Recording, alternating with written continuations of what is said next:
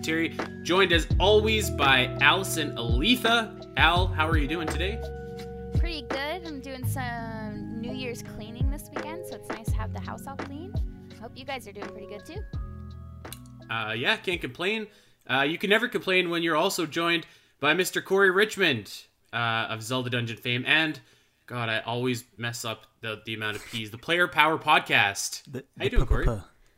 I'm doing pretty good. I uh, I'm I'm a little sore. We started doing a little like workout regimen thing, so my body's dead, but uh, Oh, mentally I'm all here. I you know what? Nice. Same here, man. I've been uh, we bought an elliptical forever ago, and now we've actually started to use it. Brush Am the I- dust off. Oh God, it's it's pathetic. It's pathetic. Like my legs are done. Um, and also, I don't know. Have you guys ever played Ring Fit Adventure? I have not. No, I heard it was it's a good workout though. So I was I was pretty into it last year, uh, and it is indeed legit. And I'm like I'm waiting to get back into that too, so I can try and get a little bit more, you know, in shape for my wedding. And uh, it's it's not it's not a, a floofy kind of workout deal at all. So yeah, my legs are gonna be like super super tired. Uh, this is not here nor there. Uh, we are here today to talk about uh, one of our favorite topics on this show The Legend of Zelda Twilight Princess. That's right, we have uh, an entire episode dedicated to your questions about Twilight Princess. We asked you guys over on Facebook, over on Discord, to pop off with some of your uh, some of your questions. Anything, anything, everything at all. So well, there were there were so many responses, so many questions. We tried to get to them all, but I I don't think we were able to fit all of them in.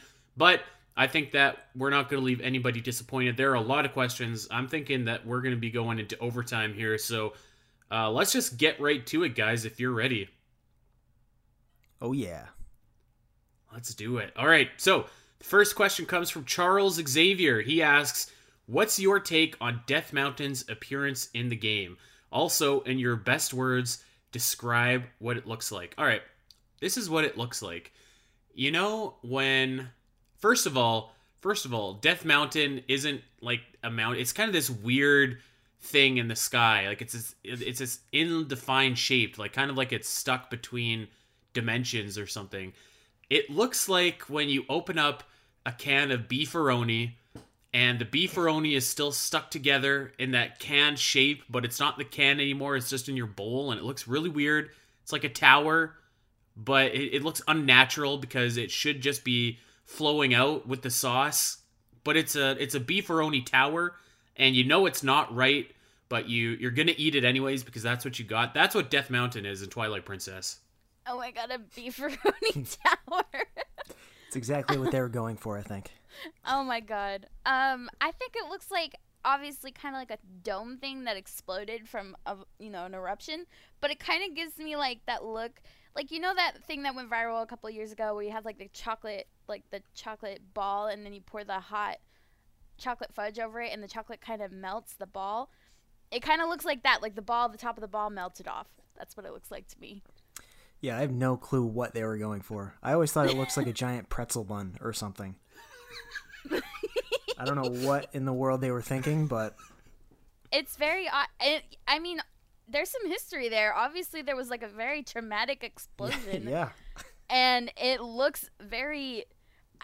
I, I- God, I don't even know. It doesn't even look like an, a mountain that ex- exploded. It just looks like a dome beefaroni, I guess. Well, uh, it obviously looks like something that all of us want to eat since we compared it to food. uh, yeah, I don't know. It's Fair enough. it's not your granddaddy's Death Mountain. That's that's for sure. um, Fastball one eight one eight eight asks, "Do you prefer the Wii or the GameCube version of Twilight Princess?" Um, I think I prefer the Wii version. I I liked.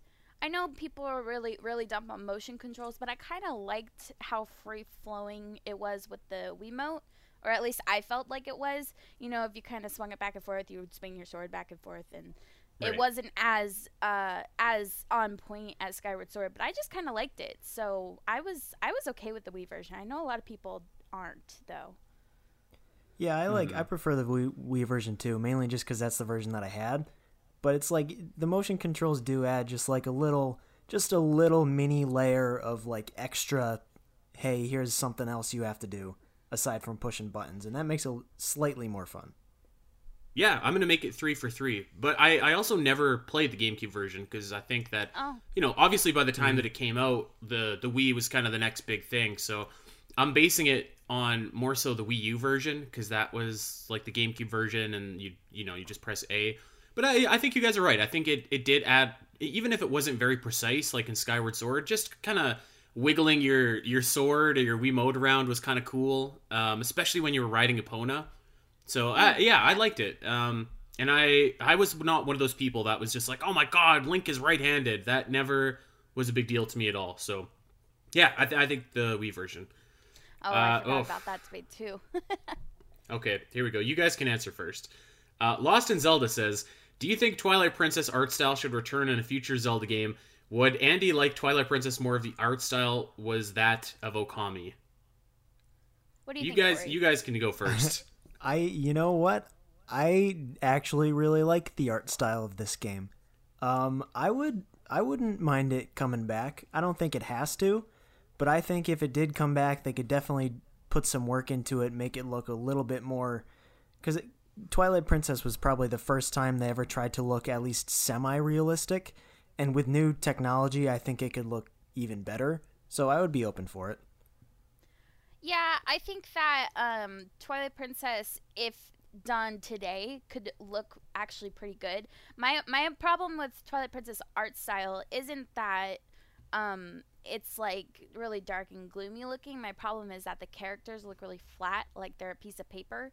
Like not their bodies, but their features and like the details on them. It always just looks flat and and just dull to me. So I I think that you know if done today, it could be done right, and it probably would look really cool. I would like it.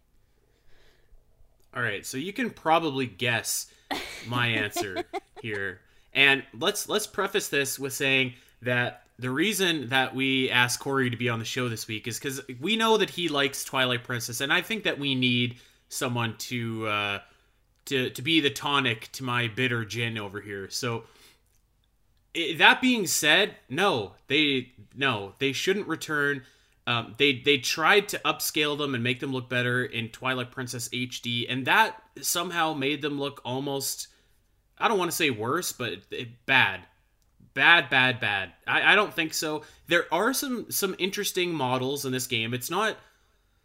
It's weird because like it's it's incredibly ugly, but it, it that's more so like, like the direction of the game. Like the graphically, the game isn't like the total dumps. Okay, There are some areas in the game that look all right. It's just like every time you're just like, man, this this kind of looks actually nice. Like when you're up in Zora's domain, you're like, this kind of looks nice.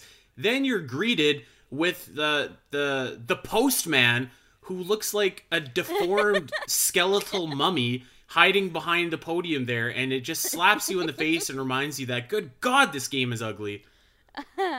yeah. So yeah, no, it shouldn't. It shouldn't Poor return. Postman. Well, I'm sorry, but he looks like a monster. That's an insult to monsters. I don't know what he looks like. He just it's it's so weird. Um Alasyn, you you kind of nailed it. Like the characters, they have this like flat yet angular thing. They they look like they they should be in like Tim Burton's Halloween Town. They it, but not in a good way. I don't know. They just look bad. Um you know what? I I think that the art style of Okami worked really well for Okami. I'm not sure you know, I'm not sure if that would necessarily translate over well. I mean, I guess Wind Waker is a cel shaded adventure, much like Okami.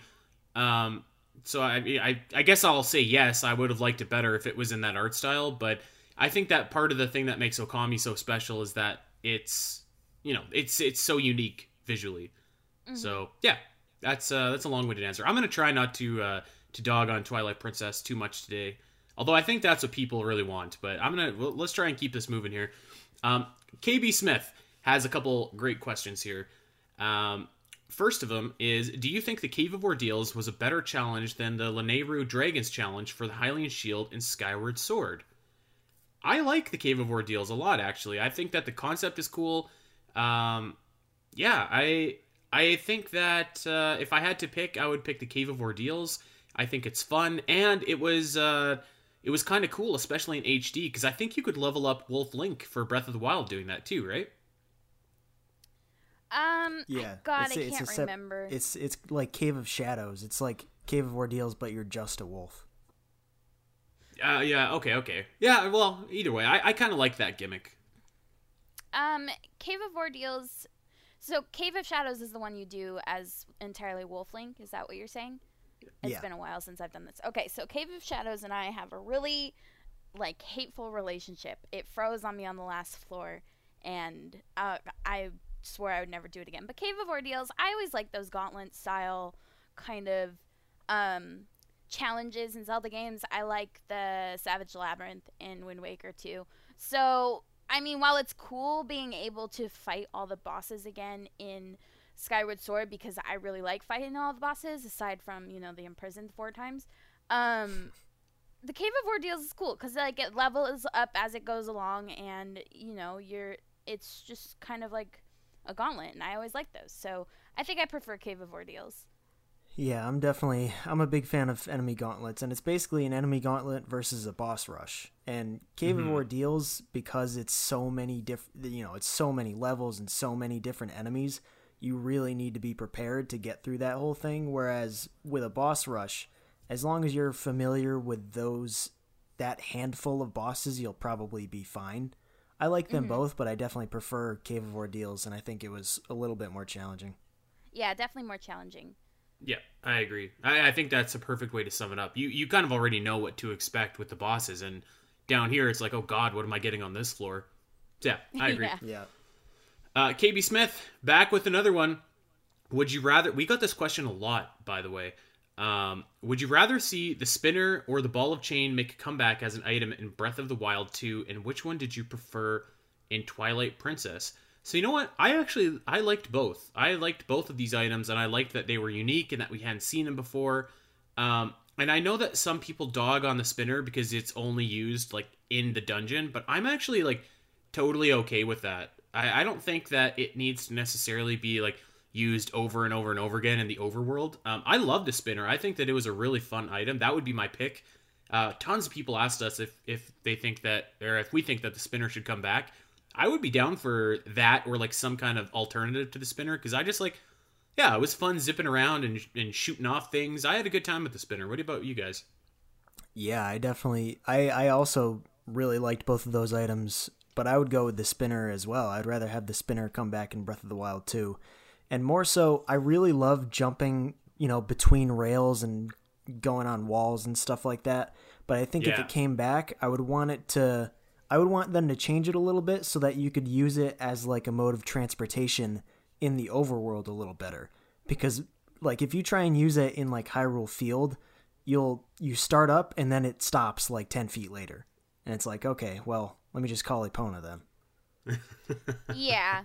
Um, I, th- I feel like this is no a no brainer. The ball and chain is just way too clunky for me. I prefer the spinner. It's one of my favorite items in the entire series. Um, the Hyrule Warriors uh, makes the spinner good for kind of traveling around the map, and so I think that's totally possible. They could bring it back in that way, or it would be kind of cool if, like in Breath of the Wild 2, you know, we've got all this ancient technology going on with the Sheikah. We can have some ancient technology going on. Um, uh, from that aspect of Twilight Princess 2 with these like rails everywhere, and it would be kind of cool. It'd be another mode of like maybe getting up a mountain faster. I could totally see those like if they go to a different land, seeing those um, around a lot, and I think that would be super awesome. yeah Sheikah spinner that's a good idea that sounds awesome There you go. I I think that they could both be practically implemented too. I was gonna say I think the ball and chain would be a more realistic item for Breath of the Wild 2, but I like thinking about it.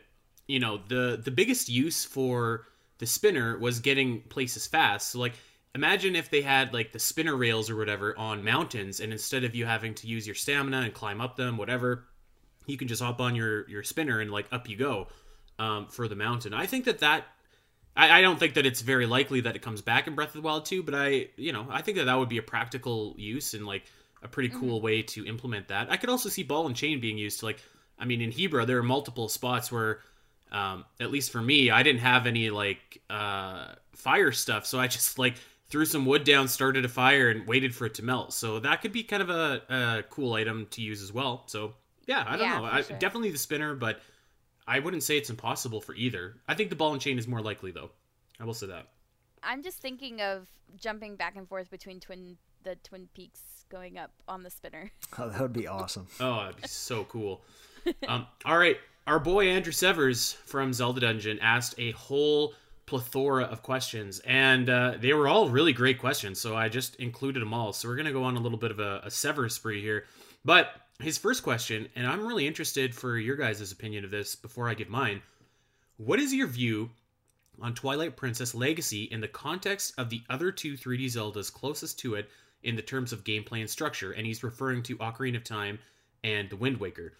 Is Twilight Princess strong slash unique enough to be or to stand on its own to the big boys of the series, or will it forever live in Ocarina of Time's shadow?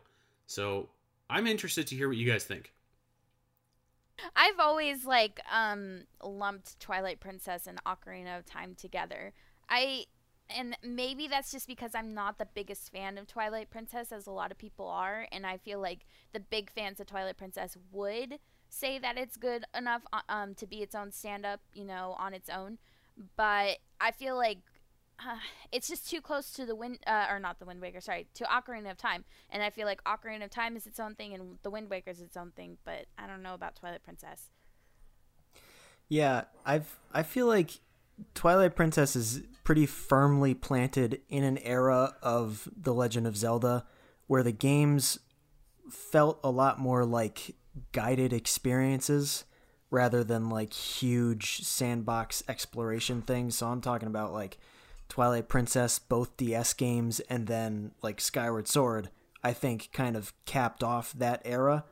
Um, I think it is unique enough to stand on its own in that way that inherently it's a lot more of like a cinematic and narrative driven experience than something like Ocarina of Time. But I do think that kind of reflects in the gameplay where you don't there's not a ton of room for exploration. You can't do a bunch of stuff in different orders. You can't get to certain areas until you do X, Y, and Z. Right. Um, so I was thinking about this question, and I think my answer is I think that your view on the legacy of Twilight Princess completely depends on if you played Twilight Princess before or after you played Ocarina of Time. Um, and, and I know that a lot of people, their first Zelda game was Twilight Princess, and at the time it was the best selling Zelda game on the Wii. Uh, I think it, it had like 8 million copies or something like that. So for a lot of people, this was their introduction to Zelda. But to to me who played Ocarina of Time first. Like I mean that's just like the the standard for everything, right? Like not, just not even Zelda games, like almost everything. Like that's my favorite game. I think it's the best game that's ever been made still. And so to me, I I'm just like, you know what?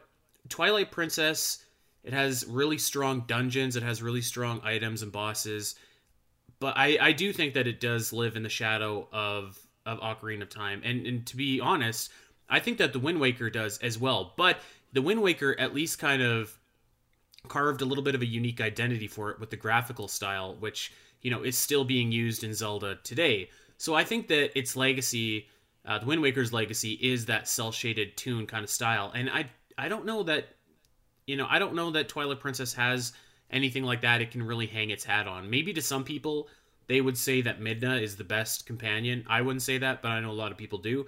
So maybe they can hang their hat on that being the legacy of this game. But yeah, to me, I I just kind of view it as like uh, I don't know, Ocarina of Time light. To me, it's it's Ocarina of Time, but without the charm.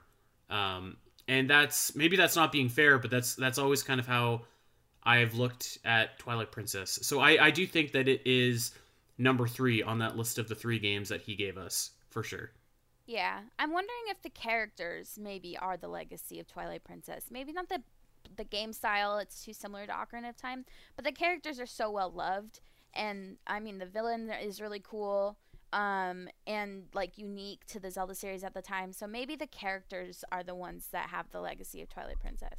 Yeah, that's that's that kind of goes into what I was saying about like how this is much more of a narratively driven experience. There are a lot there are just a lot more characters that you know come into play during the story so there's a lot more to point to to be like oh i like this character i like Minda, midna and her arc or i like zant and him as a villain or i like the resistance and i like the way that they were incorporated stuff like that Yeah, you know, I, I would have pushed back against that a little bit and said like, outside of Midna, I don't think that this game has like super strong characters.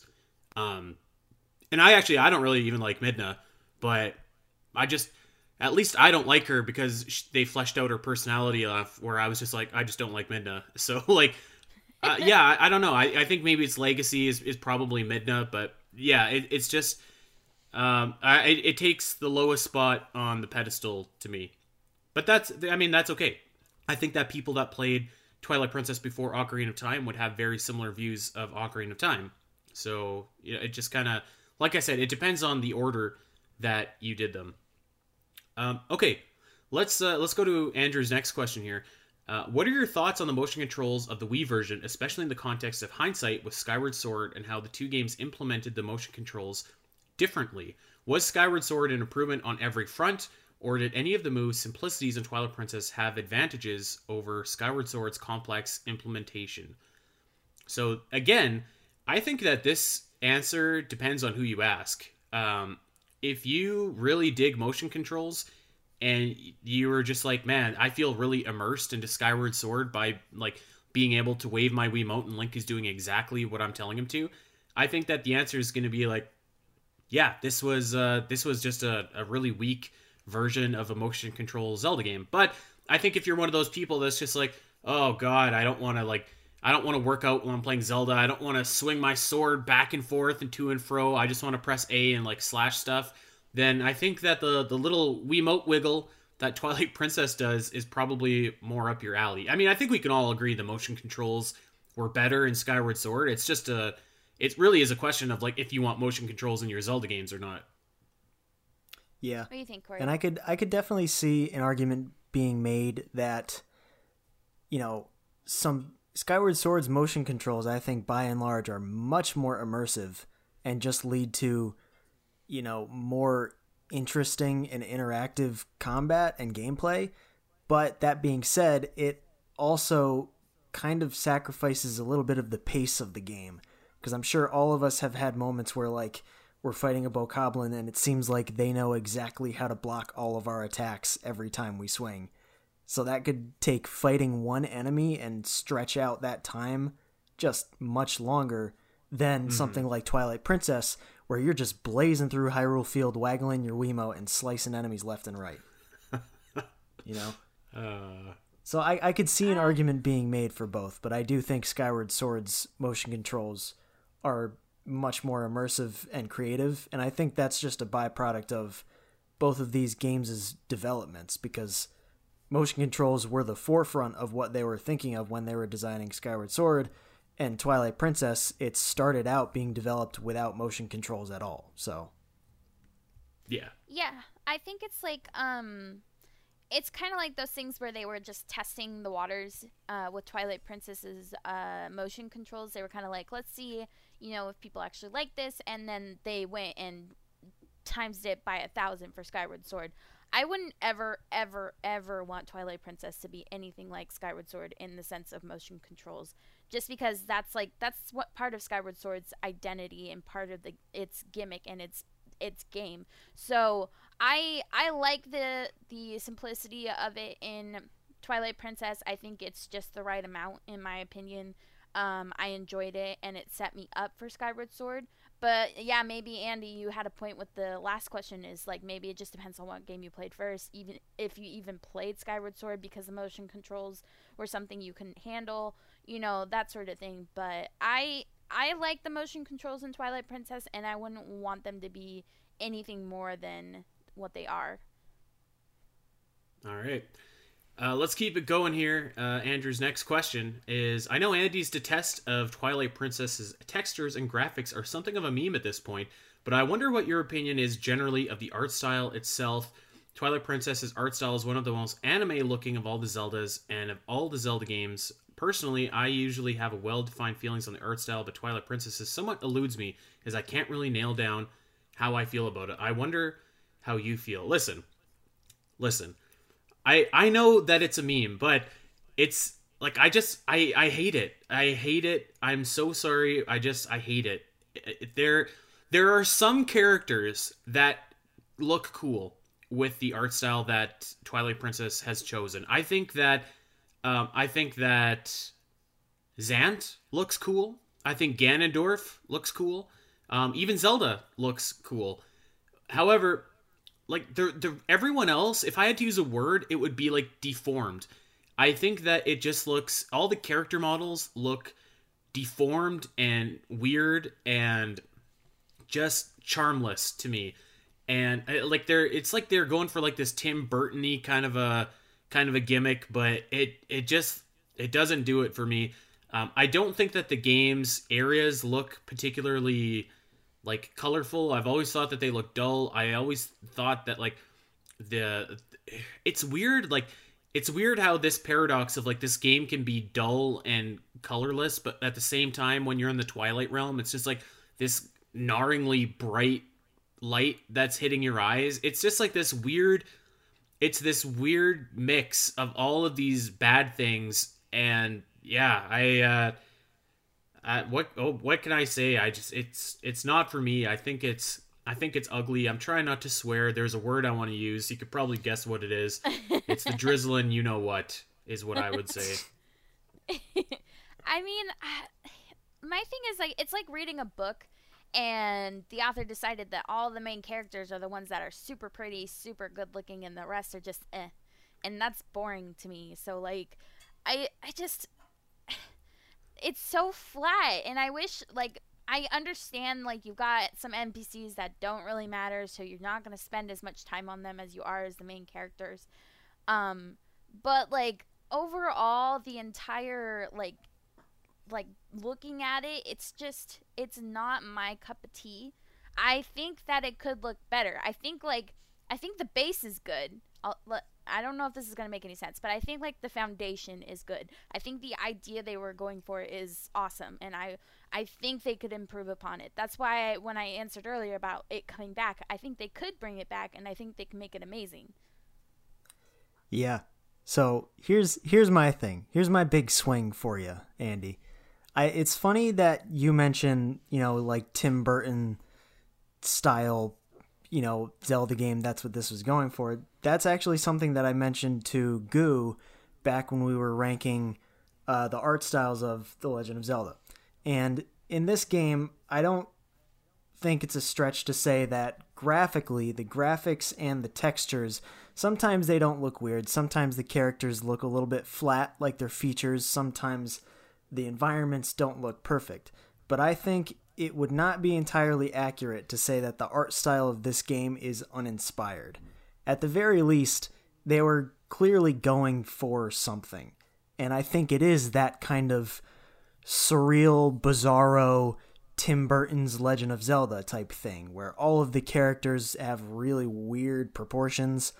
Uh, a lot of the environments, like especially in the Twilight Realm, stuff like that, there's really surreal colors and this there's this weird foggy essence to a lot of that. And personally, for me, I actually really like that. My qualms with how it looks are pretty much solely graphically. And I think that is something that will always improve with time as the technology gets better. But that that that surreal weirdo kind of strange art style, I definitely think it was intentionally, you know, implemented in that way. I think it, they were definitely inspired to try something like this. And I think even if you think the characters look ugly, I don't think you can deny that they were clearly going for something. And if that, you know, if visually you just don't like it and it just doesn't work for you, there's not really anything to be said for that. But I definitely appreciate what they were going for at least. Yeah, and I mean, you do make a good point they were clearly going for some kind of an art style and i i don't know i don't think i've ever said that it was uninspired but uh, if if i did i just like at least they were going for something it was just like this was like playing kickball and somebody gives it to you and you bunt and then you trip over the ball and land on your face your face and break your nose. Like that that's what this is to me. Like they were going for something and they just they just didn't pull it off. You know what I mean? And uh you know what? I everyone out there that loves this, I'm so happy for you. But yeah, this uh th- it ain't this ain't the one for me. This ain't the one. um all right, let's keep it going here cuz we have a ton of questions left and we are we're already running long. Um Andrew's back with another one.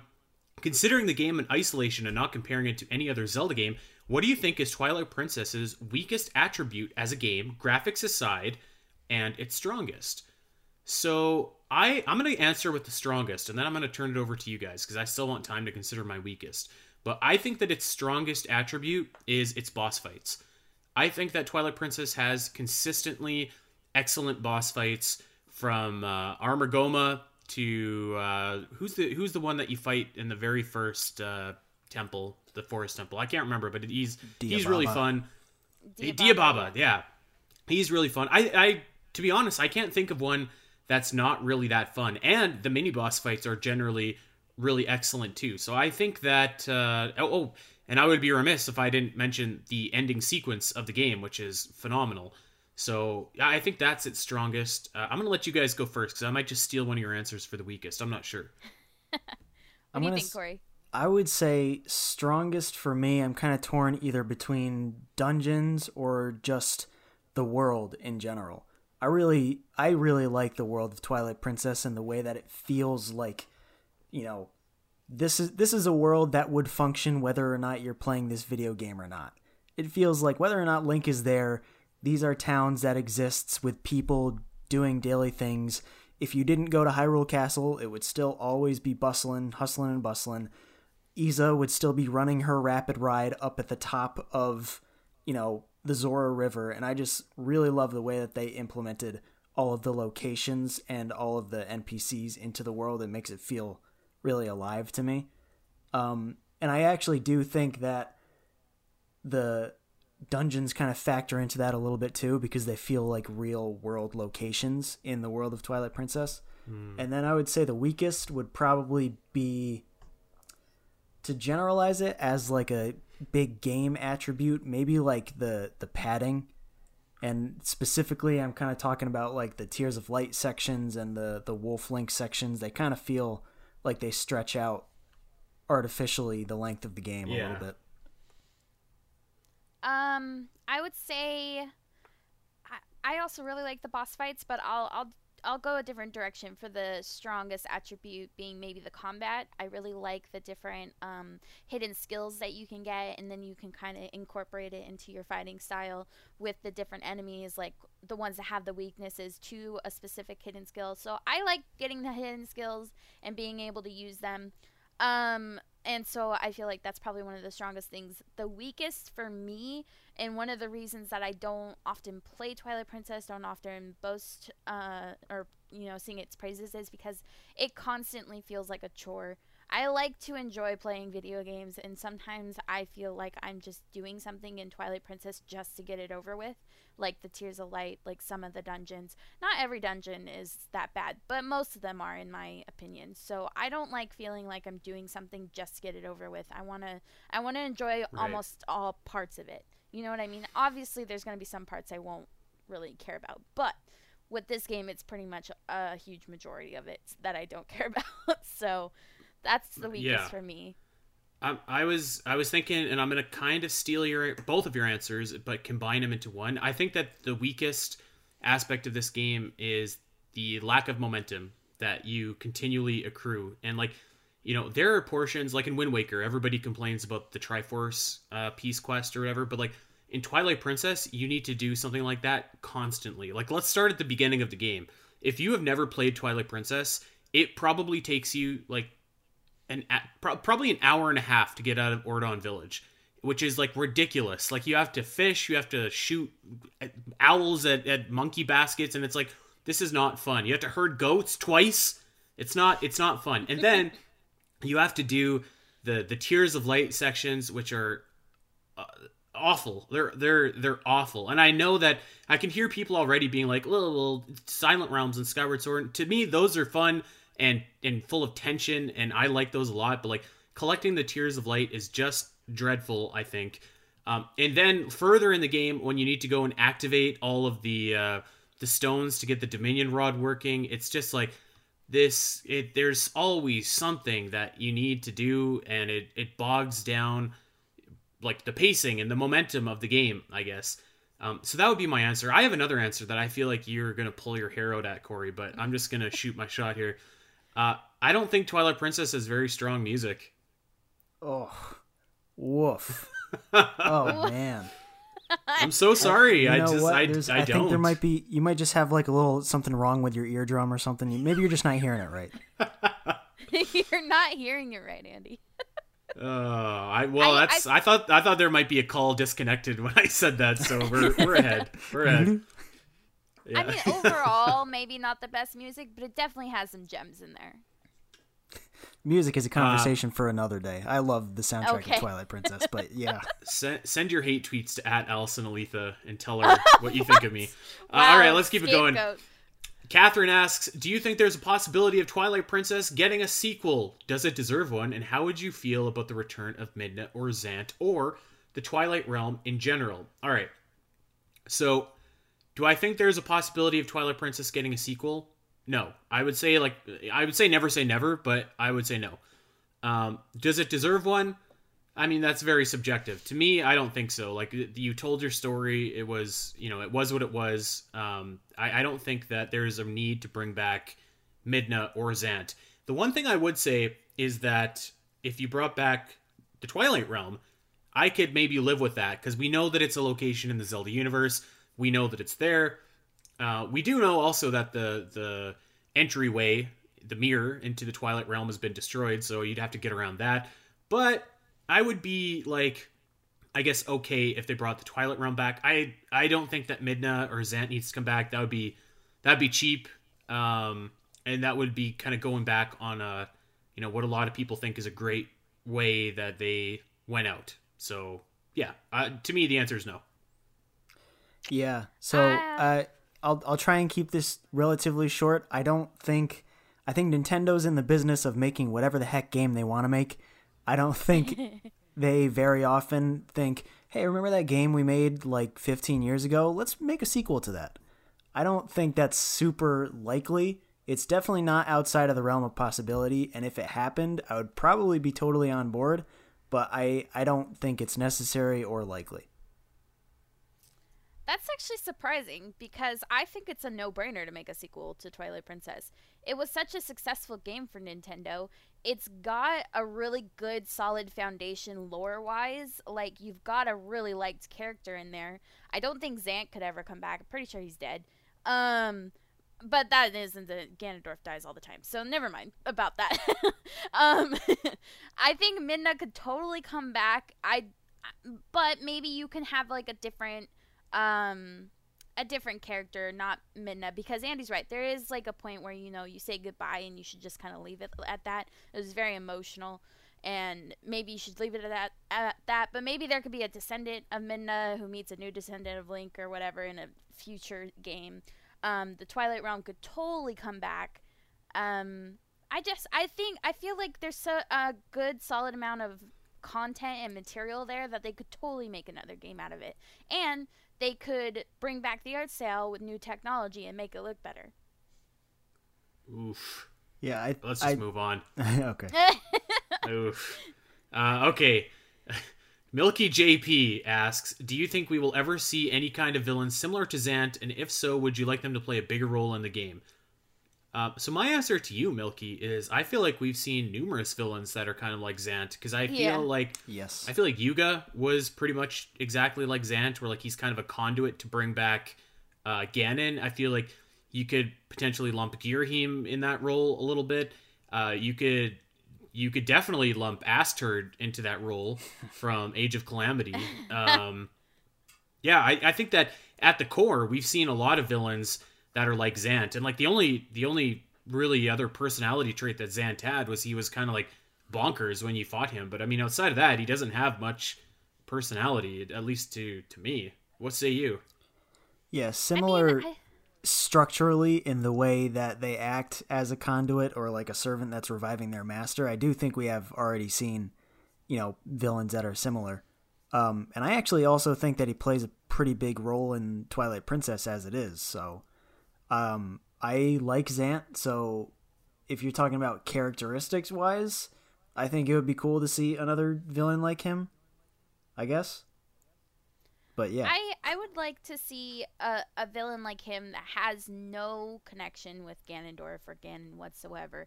Because that's kind of how I felt about him for the, you know, first three quarters of the game is that I didn't really feel like he had that connection. He was the usurper king. He was Mhm. the one with this power. He was this really scary, imposing, creepy AF dude, you know. And then and then you just like realize that there's a puppet master behind it all.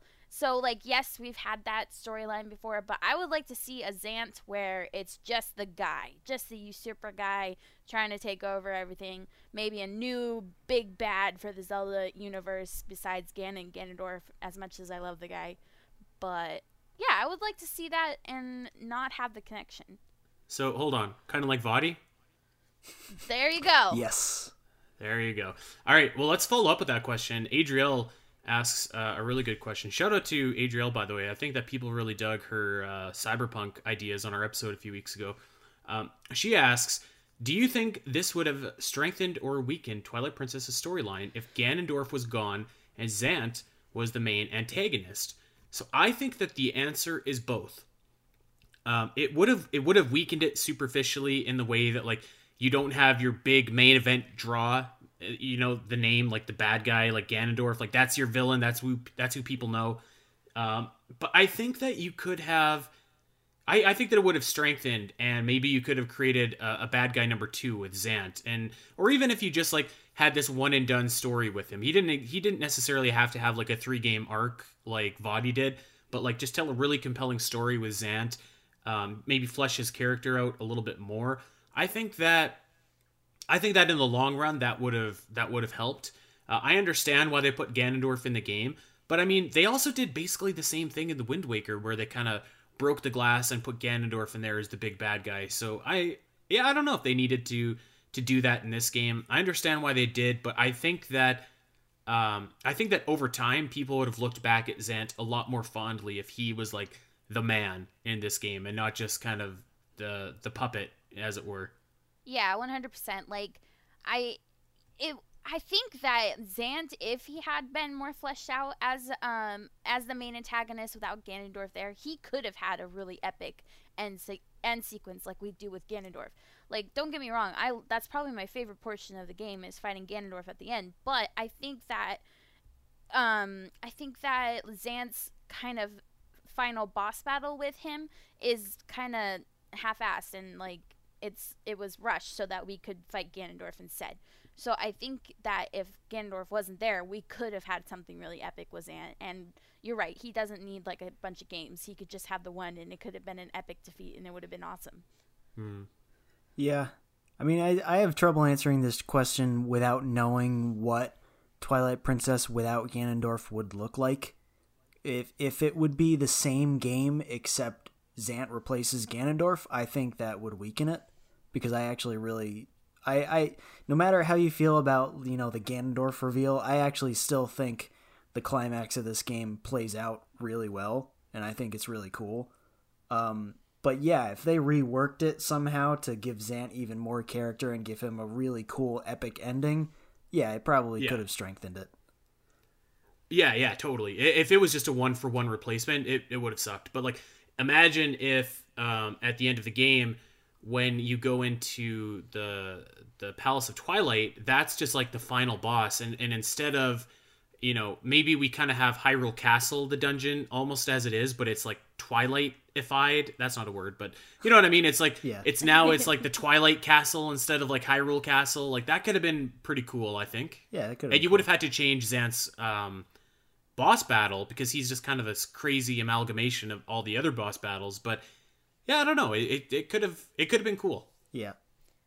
Could have. But I am glad all. that uh, that Big Daddy Ganon was there because that was an awesome, awesome sequence.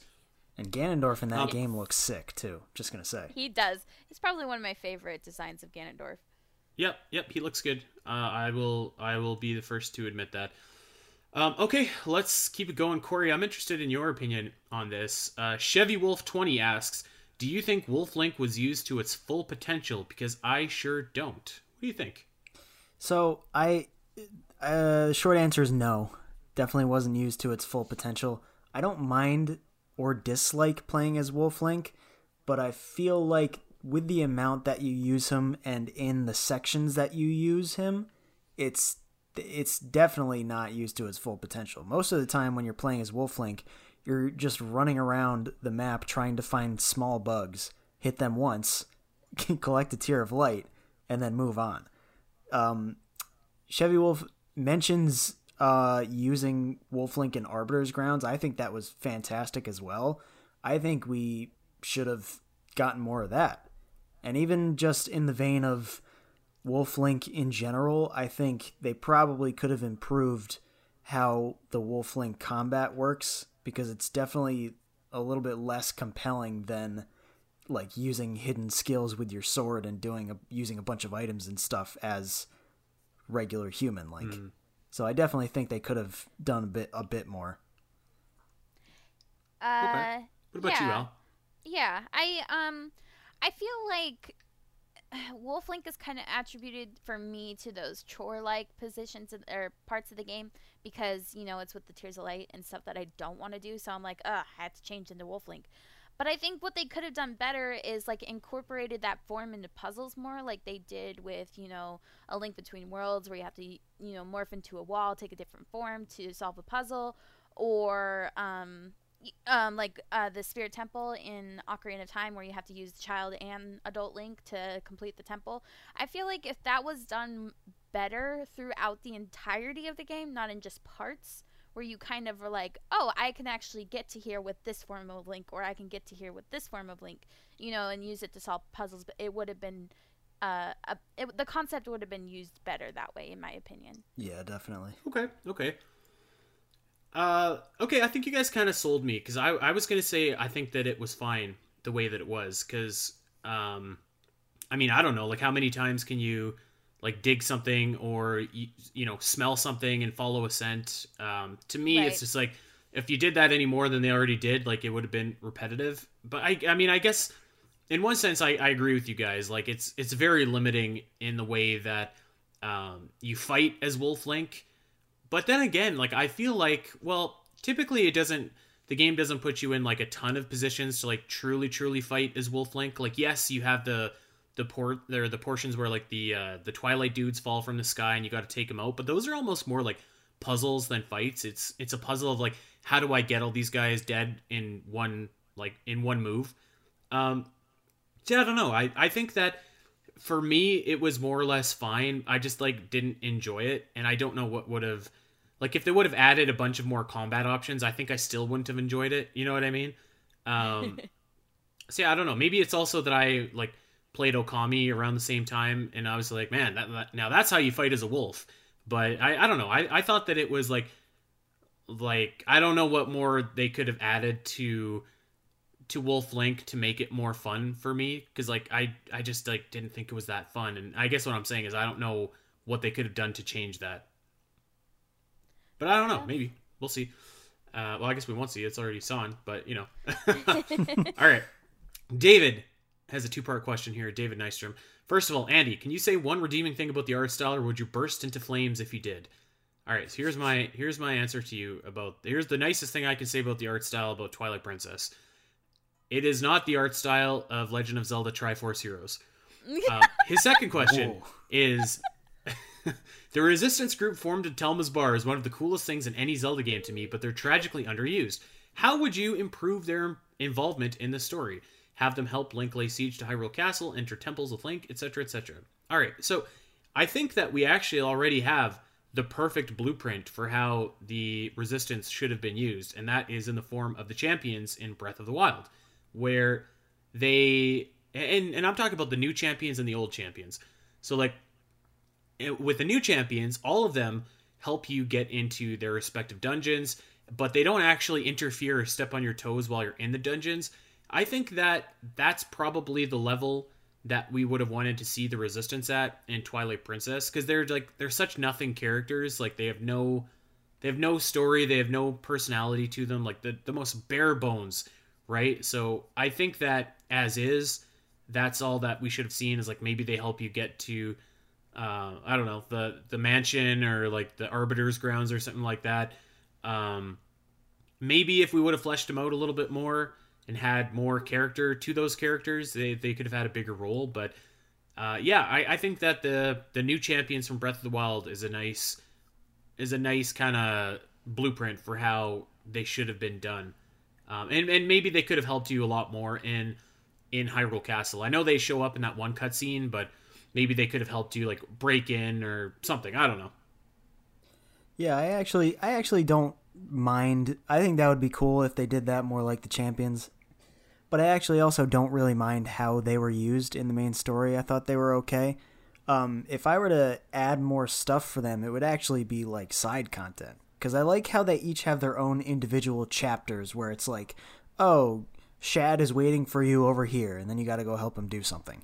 I think it would have been cool if sometimes when you go back to Telma's bar, more of them are missing. There's only like one of them there. And he's like, oh, Rusl is off helping some people over in the Eldin region. And you go over and meet him and it activates a side quest.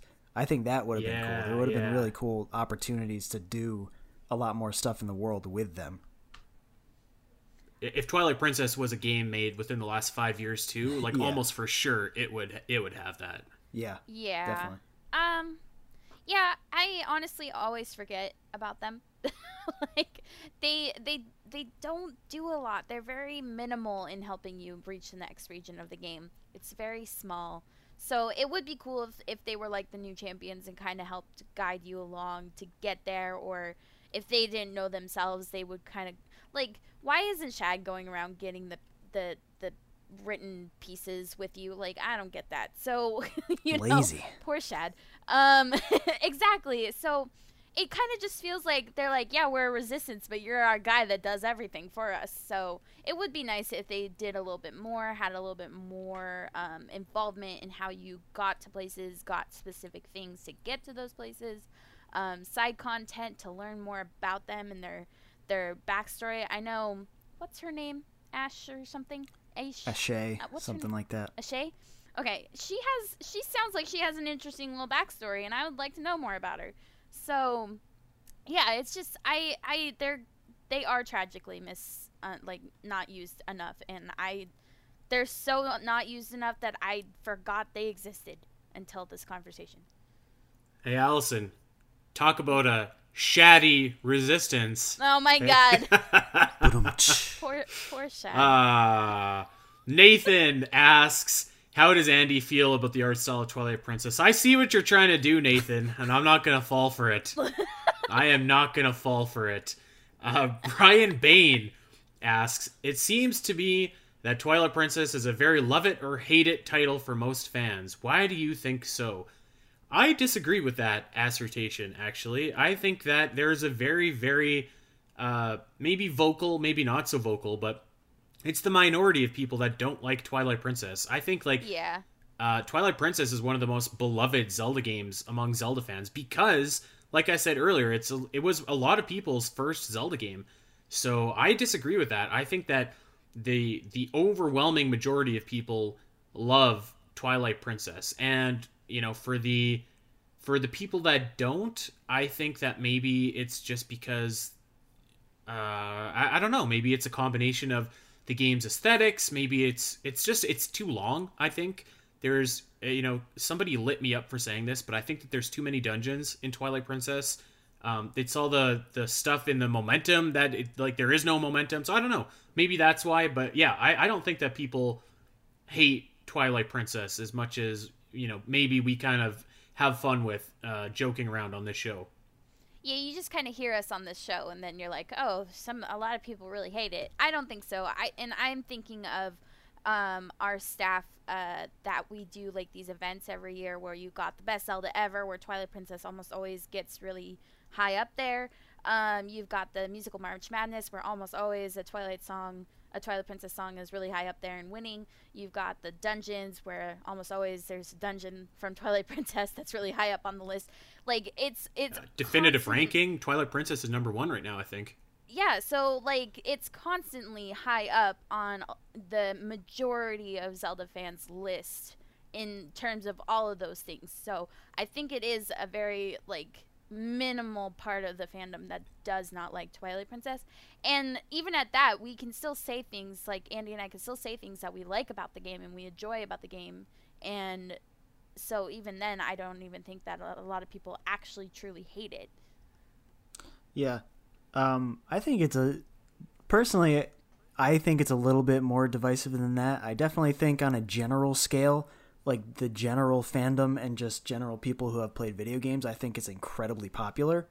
Um, but just seeing like at least within our community, the the people that dislike it versus people that like it, I think one of the reasons why it might be divisive or might be disliked by some people is kind of that it's a game that was basically born out of like precedence. It was pretty much like the art style and the approach were pretty much an immediate response to the negative criticisms of Wind Waker being super cartoony and kiddish, but at the same time, mm-hmm. it's also the spiritual successor to Ocarina of Time, and it's what people wanted when they saw that 2000 Space World demo of like a more realistic Link and Ganondorf fighting it off. So, in that vein, it's kind of begging to be compared to Ocarina of Time, which I don't know if you guys know this. Ocarina of Time, pretty popular game, so that's probably not the best idea to intentionally make it so that you, you know, you're begging to be compared to a game like that. So I think that might be Yeah. why some people dislike it is because they immediately think of Ocarina of Time or they immediately think of The Wind Waker. Yeah, very well said. Very well said. Um, you know what? To Alasyn's point too, um, I I don't hate Twilight Princess. Like it's it's one of my least favorite Zelda games. But if I were to rank my my top ten Wii games, like Twilight Princess would be in the running for like the top half of the list, right? Like it's still a, a very very good video game. It's just like you know we're the the more expertise you have on Zelda, maybe the more critical you are, and, and more you compare it to the other things that you do like of the series. So, yeah, um, a lot of a lot of good points. Great question from uh, from Brian there. Um, okay, let's uh, let's keep it moving here. Um, you know what? We're we're running long, but I'm in the mood to go into overtime. I don't know about you guys. let's do it Sure. let's keep going Let's do it. We got we got a bunch to finish off here, so let's just power through. Um, Meg asks, "Do you think there's a possibility of Twilight Princess getting a Switch port anytime soon?" I think that there's a great possibility of that happening. I, I think that there's like a very very good odds of that happening. Yeah, I could Yeah. I could see it happening. I mean, to be honest, like with a lot of these is this going to get ported? Is this going to get remastered? I'm kind of more in the mindset of like we shouldn't expect it, but at the same time I would not be surprised at all. Um, yeah, I, I, I, I'm not like I- I'm not like holding my breath, but if somebody said to me like, you know what, for Nintendo or for Zelda's 35th anniversary, Nintendo is going to bundle up Wind Waker HD Yeah. and Twilight Princess HD and sell it to people, like I'd be like, okay, I I could believe that. Like that doesn't sound ridiculous to me. Yeah, I'd say I'd say chances are Um, best this year, especially because of the 35th Yeah. anniversary. It- yeah, and I mean they already remade the game, so I mean it's just wham bam slam, put it on that cartridge and, and get it out. Uh, I I do think that they'd have a hard time selling Twilight Princess HD for full price on the Switch after, you know, they sold it for full price on the Wii U. Maybe that's just me, but uh, I could see it coming to the Switch as part of like a bundle or something uh, for sure. I wouldn't be surprised if it didn't, but I wouldn't be surprised if it did either. So there you go. Um, okay, kinda- this is kind of a weird question from Chris, and uh, I'll, Alasyn, I'll let you go first here. Okay. I've always been curious about why Midna speaks in scrambled English. It's certainly an interesting choice, but seemingly a lot of effort spent recording her lines just for them to end up unintelligible, anyways. What do you think? I think they were ch- uh, trying their hand at voice acting. I like Yeah. that's the simple answer. Answer, you know, if they had had her voice acted just Midna, you know, that would have been odd. and then they would have had to spend a lot more money getting uh, voice acting for the rest of the characters and you know a lot more time developing that so i feel like it was them trying their hand um, and plus they were trying this more realistic art style too so maybe they were trying to incorporate you know the voice acting so that it felt more realistic in that sense as well but i think this is them trying their hand at it and seeing how it would go over with fans Hmm. I actually, you know, my preference would be that they go full voice acting, but if they don't, I think this is the way to go. I think it's really cool, to be honest. yeah Because it's a really good way to give Midna a voice without actually having to get a voice actress to record paragraphs of dialogue, you know? Like, we all know what Midna sounds like without her saying a full word to us. And I think that's cool. Yeah, you know what? I I don't disagree actually. I would, and when I read this question, I had to reread it a few times because I was like, scrambled voice acting. What are you talking about? And then like when I was like, okay, well, I guess she does have that kind of you know whatever it is in the in the background of her of her voice. And when I was thinking about it, I was like, don't all the Twilight have that? Um, and I I still don't know. So someone out there can correct me, but yeah, I, I don't know. I, I think it's kind of cool. It, it like I, like Corey said, like if you're not doing full voice acting, like it's a way to make her sound distinct and unique. And I mean, they did the same thing with Fi and Skyward Sword. Um, so I, I think that that worked well for for both of those cases. So yeah, I mean, I, I like it. Um, if you know, if you ain't gonna have the the full meal, then provide a, a cool alternative. And I think that this was it. So yeah, but a good question though. You know what? Um, okay. Quick thought though. They had it in Wind Waker at the very end when the king was making his wish. He was talking. They had Yeah. him voice acted. Yep. Oh yeah, yeah, yeah. That's He's right. like, "Hello, read blah, blah, blah, blah," you know. I always make fun That's of exactly it, but what he like says. it's. Ha- I know, and, and it's happened before. So I don't know. Maybe they were just they they were just you know evolving, basically, through the games. Yeah, it, like it didn't seem that weird to me when I heard Midna do it. it that's why I had to reread it because I was like, oh, okay, uh, sure. It is really cool if you get the chance. Like, go look up. There, there are some people that like de-scramble it so you can actually hear the line, and it's pretty cool. Yeah. And you know what? I had no idea that they actually like recorded Yeah. the words and then like scrambled them. I had no idea. So yeah, that's kind of cool. Um, okay, so Matthew asks kind of a neat question. How did Link, Zelda, and Ganondorf get their pieces of the Triforce? The sages only say some divine prank that Ganondorf got the Triforce of power. Um, I, I don't know. To me, to me, it always seemed that like, you know, and I think Ocarina of Time lays this pretty bare, where like the particular piece of Triforce will go to that person who really, you know, their personality resonates with that particular piece. So like when Ganon, being the one that actually physically touches the Triforce, I mean that's how he got his piece of Triforce. But like, it's it's kind of interesting to think that maybe even if he hadn't, you know, he has such a longing for power that he would have got that piece anyways. So like, it it can be. It, I, I kind of like the idea that the Triforce doesn't necessarily differentiate between good and bad, but like it just it goes to like this person who has such a, a will for power that it's just unfortunate that he's a bad guy. But I mean, if you if you go back to Ocarina of Time, it's I mean it's literally just because Ganondorf touches the Triforce. I have a better question for you. Why it it's so funny. Every time I, I start Twilight Princess, I think this. How come Link has never looked it down at his hand and been like, "Huh, that's a weird birthmark"? Because you can clearly see it on his hand at all points at the beginning of the game, um, before it starts to glow from the Are Twilight wall. It's probably because everything else is so ugly in this game. He's like, oh well, that looks normal. I've always wondered that. I'm like, it's so clearly there. But anyways, I I mean, I, I don't know if there's a real answer for this because they always do. I guess like they always are the people that wind up with the Triforce pieces, and it's not really a divine prank because, like I said, Ganondorf is always one of the people that winds up with one the piece of powers. So it's just.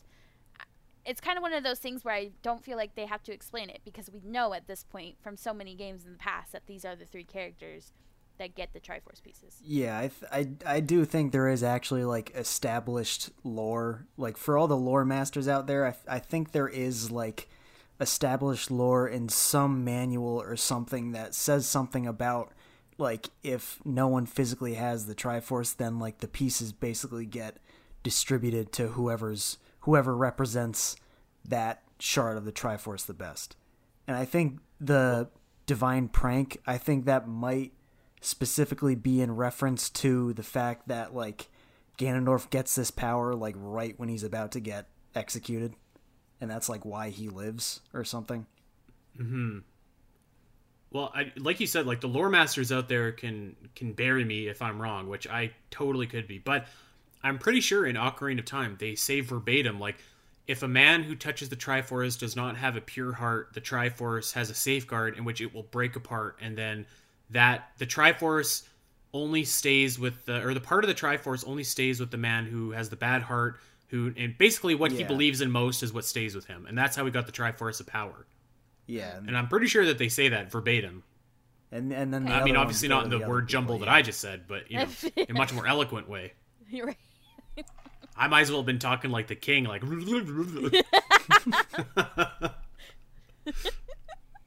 Love yeah. it. there we go. All right, let's God, let's let's keep it going here.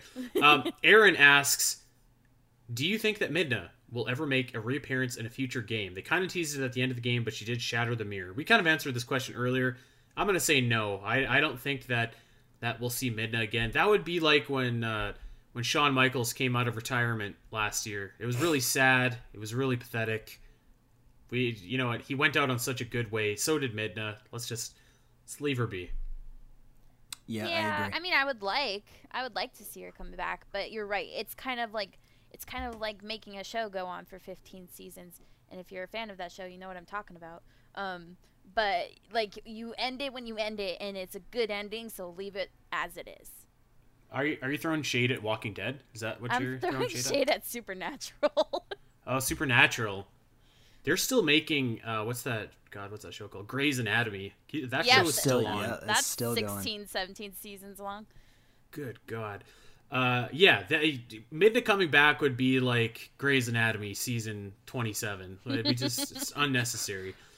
Um, I don't even know if I should ask this because I, I didn't do my research into this question, but uh, and just in case you guys did, Sebastian asks, "Does Midna's lament in the Light World dungeon theme from A Link to the Past sound similar to anyone else?" I can't I can't picture what the Light World dungeon theme is off the top of my head. If it's the generic dungeon theme that you hear, I would say no, but maybe I'm not thinking of the right one.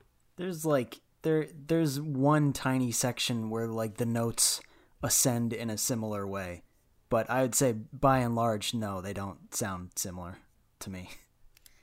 Yeah, I don't think so either. Because one of my favorite parts of Midna is her theme. I like that she kind of hums it in the game, um, and I find myself humming it like a lot in my life. So, and I can't even for the life of me remember the sound of a Link to the Past Light Dungeon World. All theme. right, So well- that answers your question.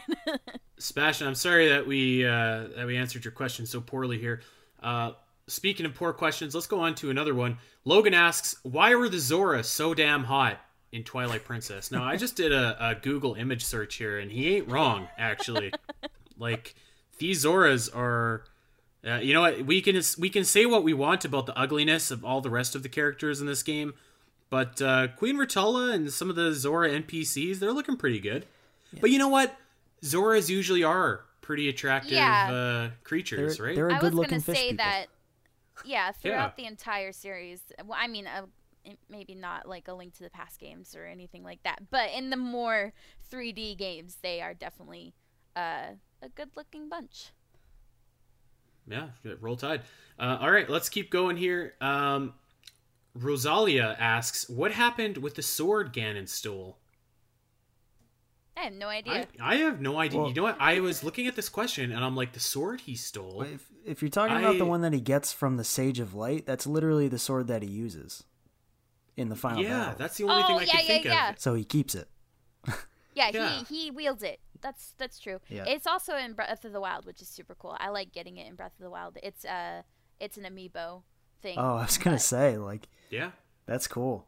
I didn't even realize that. Yeah, it is cool. I I put it on my wall in my house. Oh yeah, very cool, very cool. Um, okay, well we have. Uh, I'll tell you what. We'll let's do four more, and then we'll we'll get out of here.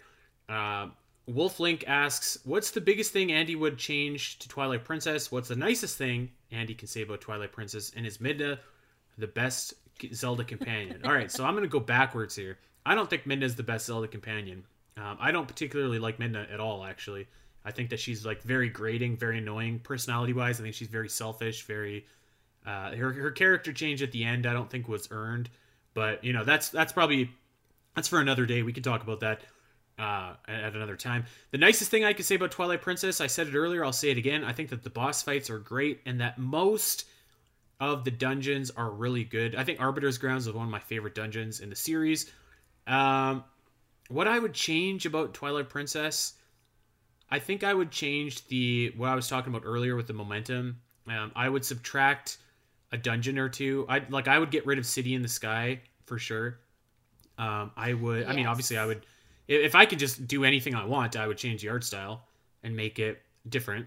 Um, but you know what? I think that this game could be ugly, but be okay.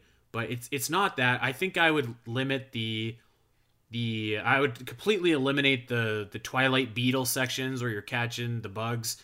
Um, I would make it so that it didn't take you an hour to get out of Ordon, and then another hour on top of that to get to your first dungeon. And yeah, I, I would uh, I would put more more stuff to do in Hyrule Field because I know that a lot of people love Twilight Princess Hyrule Field, but to me, it's basically the sky from Skyward Sword, where it's just like there's nothing there, and it's just Yeah. big for the sake of being big. So those are just a couple things off the top of my head. There's probably more. Yep, yep, yep. I, I Uh, feel like ab- the first two the first two questions were for Andy, but the last one I don't think Midna is the best Zelda or yeah the best Zelda companion. I you know over the years I've kind of jumped back and forth, but I think I'm on uh, Navi right now. I think Navi's one of the best Zelda companions. I uh Yeah. she's not my favorite companion, but I actually do think character wise she is the best character out of all the companion characters. But she's There not go. she's not my favorite character to have on my adventure with me. Fair enough. Fair enough. Fair enough.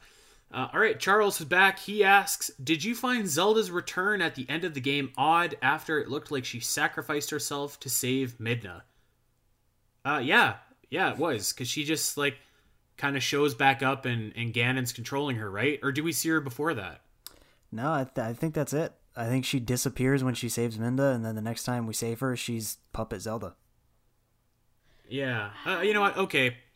I think it's kind of weird, but like if I could also just be like, okay, well maybe she sacrificed herself and went to some dark realm that Ganondorf, the Lord of Darkness, has access to, and he plucked her out. Like I, I could be okay with that explanation. I don't need like a, a really in depth explanation, but it's one of those things like when you stop and think about it, like yeah, it's kind of weird. Like when you're thinking about the Yeah. Dark Knight Rises, like yeah, it's kind of weird that all this high tech stuff is on the first level of the building, but whatever, you know. Somebody might have to somebody might have to correct me if I'm wrong, but like she doesn't I mean like she does sacrifice herself, but she doesn't die. It's like she's with Minna, you know, she's there with her. And so I kind of feel like at some point and I don't remember because I haven't played in a long time, at some point they must have separated. So and that's how we go to find her with Ganondorf. So that's that's kind of my my thoughts on it, how I always understood it. Yeah, I do think it's kind of one of those things where it's like, huh, that's weird. But like if you suspend your disbelief for just a little bit, I think it's fine. Like it's not the most Yeah. egregious thing. Right. Mm-hmm. Yeah. Um, I, it's one of those things where I don't know if they would have explained it more, if it would have been better, or just like worse. Yeah, you know? exactly. I So, don't it's not really It's kind of necessary like to explain it. yeah, it's just like okay, well, we all knew that she was coming back at some point, anyways. Like whatever. Um. Okay, Charles is back with another one here. Did you ever hop on the bandwagon that the hero Shade was the hero of time before Hyrule Historia confirmed it? Uh, what do you think? Yeah, I did. I, yeah, I remember people talk talking about it, and I was like, that makes total sense. I did as well, actually. It was just it was in like a Um, like a some some video I was watching mentioned it and I was like, "Oh yeah, that makes sense. I'm I'm into that." Yeah.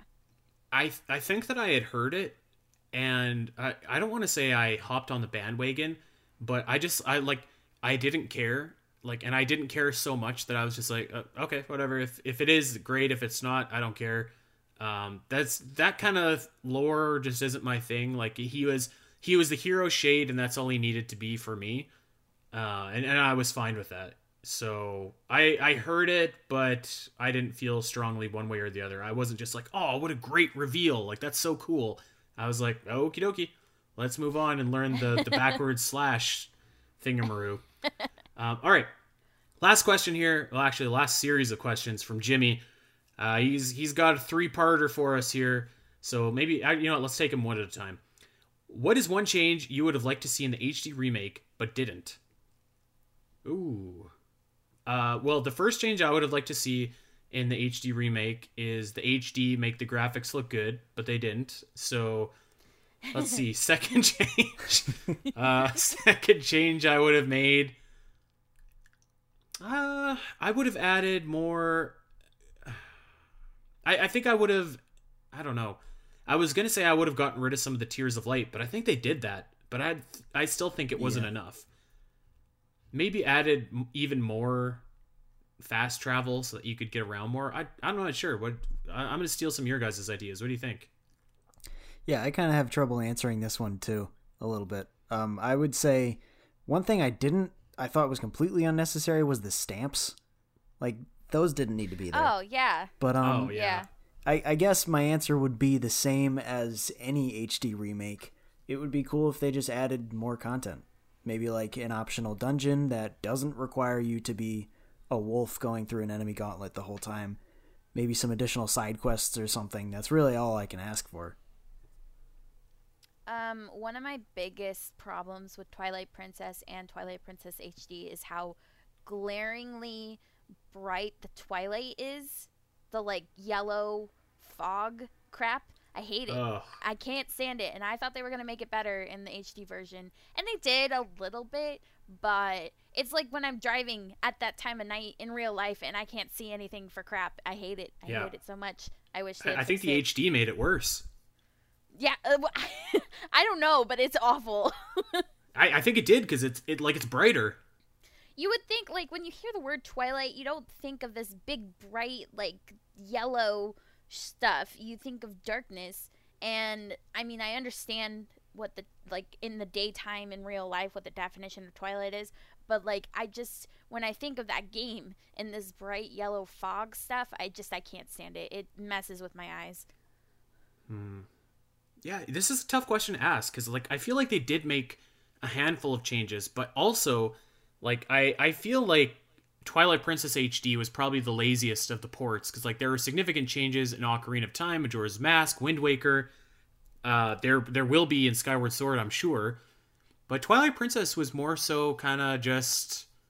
You know, it, it was a one to one almost. They added a few things here and there, but uh, yeah, I don't know. One of the- We'll have to think on this and maybe give our answer in the future. One of the best changes that it did make for me were the were basically just because it was on the Wii U, like having being able to have your mini map on the Wii U, or changing the wolf transformation into literally one button on the gamepad. That was really good. Mm-hmm. Oh, Uh, yeah. yeah, all right. good. So the second portion, easy for me to say. The second portion of Jimmy's question here is: What are your favorite and least favorite elements of Twilight Princess's story? Uh, okay, I'll go. My my favorite, I think, is that I I like Zant and I like the that he like usurped the throne. Uh, I think that that's cool. I think that the idea of Midna as this princess who's kind of like this deformed creature now is cool. Um, but that said, going into my least favorite, I don't think that the execution was very good. I think that uh, they kind of cut Zant's knees out from under him a little bit. They kind of, to me, they made a very unlikable companion. Um, Zelda was kind of very stoic and not interesting. I thought, uh, and, and I don't know, just like the, I never felt gripped by the world or the characters within. I, I think is maybe the, the biggest complaint that I would have. Um, I think my favorite thing about the Twilight Princess story is it kind of feels like a book, like a fantasy book that I'm reading. I kind of like the way that the story flows, maybe not so much the gameplay, but the story flow is very nice. I I think that while I don't really I also don't think Midna's all uh, as big as everybody makes her out to be. I think her story makes a lot of sense. I think it evolves the way it's supposed to. So I do like that. Um, I think my least favorite is yeah, I would have to agree about Zant. I feel like I feel like they just they hyped up this this big bad for us and then they just kind of like whisked him away and replaced him with Ganondorf and I was always I've always been kind of disappointed by that even if I really like fighting Ganondorf. Mm. I would say my favorite is probably uh, Midna's arc because I do think it's really cool that in the in the beginning she's the one that's kind of pushing you along on this journey aside from having to rescue the kids but she's basically fully manipulating and using you like oh you want to you want to save those kids right? All right you got to help me out. And she's being completely selfish and then by the end she's you know had a full change of heart and is totally with the cause and now she's willingly helping you to you know go save Hyrule. And I think that's really cool. That's a really cool narrative perspective and I would say my least favorite, it's not Zant and not what they did with Zant, but more the the lack of build up to Ganondorf's introduction. Like I don't mind that they did that. I don't mind that they kind of like you know, pulled the rug out and were like, "Oh, actually it's Ganondorf." But if there was more sufficient build up, like you can tell like, "Oh, something something else is going on here aside from Zant." The whole game, I think that probably would have been more satisfying. But the only Yeah. thing we really get is that Midna mentions like, "Oh, he's using magic that's not our tribe's magic." And that's pretty much the mm-hmm. only hint you get until the reveal. I can't believe that I forgot about this. I can't believe that I have went an hour and 20 minutes without bringing up this absolute bottom tier character. But I'm going to amend my answer about the worst the worst element of Twilight Princess's story is far and away the character, the creation, the execution of Ilia. She is the absolute worst Zelda character. She is the the bottommost tier of any potential love interest for Link. She was so horrible. Her character looked so brutal. First of all, the model was so awful. She was this like awful contrived character that doesn't really do much and like it's like okay well people obviously like midna and zelda more than you but like we keep on going back to ilia you have to do that garbage quest to get her memory back it's just she's she's absolutely absolutely horrible she's scolding you for riding epona like god she is just horrible she's horrible also that scene with the the three dark links where ilia has the knife is like the most cheesy ridiculous scene i think in zelda it's so I love that scene. cringy that it just oh god so it's just it's I can't it's believe- dreadful it's oh I cannot God. believe we almost went a whole Twilight Princess episode of the Champions Cast without talking about Ilia. oh i think she's she's like one of those things that you just like you try and block out of your brain so that you can forget that it traumatic. ever She's happened. traumatic. Her Just like she in the game is did to. Link. I I feel like I'm experiencing PTSD just talking about her right now. God, she is she is horrible, horrible, horrible. Okay, Jimmy's last question. Ha- This is the last one, by the way. Uh, how has your perception of Twilight Princess changed over the years? What do you think, guys? I think I'm more critical of it. I, I when it first came out, my brother and I played it together. My brother Shad, it's just, just a name drop there. I have a brother named Shad, and uh, we played it together. He was super excited that there was a character with the same name as him, and we really liked it. But then I played it when it came out in uh, when I uh, when I got back into Zelda around 2014, I played it again and I was like, I don't like this as much as I remember. So I feel like I've been a little more critical about it in the last seven-ish years, and and I still like it, but it's definitely not as as mu- as good as I thought it was when I first played it. You know, I, I, my perception of it really hasn't changed that much. I'm trying to think because I've Twilight Princess was one of my earlier Zelda games. It wasn't the first, but it was definitely in that early bunch, and I, I loved it then, and I still love it now. It's, it's in my top five, um, and I do think I, you know, as I've started looking at the Legend of Zelda games more critically, there are definitely more things that I can point out in this game that probably I wouldn't have noticed when I was younger, but at the same time, a lot of those criticisms really don't change the fact that I, I still really like this game. None of the issues that I find tend to be super none of them are really a big deal to me to affect how much I right. enjoy the game. But at the same time, I'm not really discovering a ton of new stuff that I love about it. So it's kind of staying right where it is in my rankings.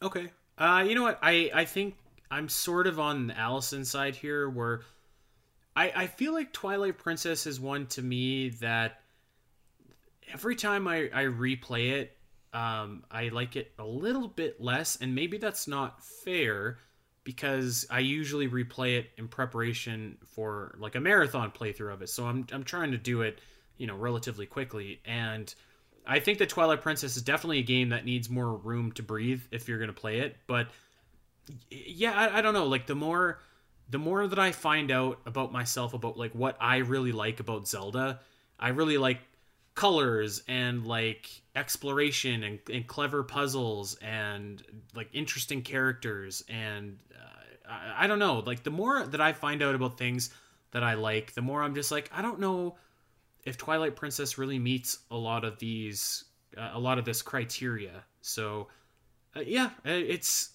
it's not uh, you know i, I kind of some of it's exaggerated some of it's not on this show how, like how much i don't like twilight princess i I don't think it's one of my favorite Zelda games. It's in the bottom half of my list. Um, it's still a great Zelda game. You know, I mean, all Zelda games are great Zelda games. It's still a great game, but it's uh, kind of going all the way back. It just it lives in the shadow of Ocarina of Time to me. It doesn't offer a whole lot new that improves upon it. So when I'm playing it, I'm like, man, I'd rather just play Ocarina of Time. And that's that's kind of my my viewpoint on Twilight Princess. Fair enough. So yeah. Uh, okay, that was the last question. Holy smokes, we went for a long time here, but I'm I'm glad that we did. We had some really great talk about this game. Yeah, I agree. And this is a this is a good time to have a talk like this. We're we're nearing a Twilight Princess anniversary, I think, right? Yeah. Yes, yes, ma'am. 15 okay. years this year. There you go. So there you go. All right, well, uh, let's let's just get out of here. We've been going for so long. Uh, thank you guys so much for all of your questions. If we didn't answer any of yours, I'm sorry, but we're gonna do uh, more of these game specific Q and A's in the future. We've done Ocarina of Time and uh, we've done Twilight Princess. So uh, you know what? Let us know what game you want to see us do next, and maybe we'll do it. Um, check us out over on uh, on Podbean, iTunes, wherever you get your podcasts, and of course us individually over on Twitter. I am at Spiteri316. Alasyn is at Alasyn Eletha. And Corey, thank you for coming on the show and, and giving us all your time today. Yeah, absolutely. I'm always down to be on the Champions Cast. It's always a good time. All right, tell tell the people where they can find you and your podcast. Uh, I'm on Twitter at Corey Richmond, and then you can follow my podcast at Player Power Pod.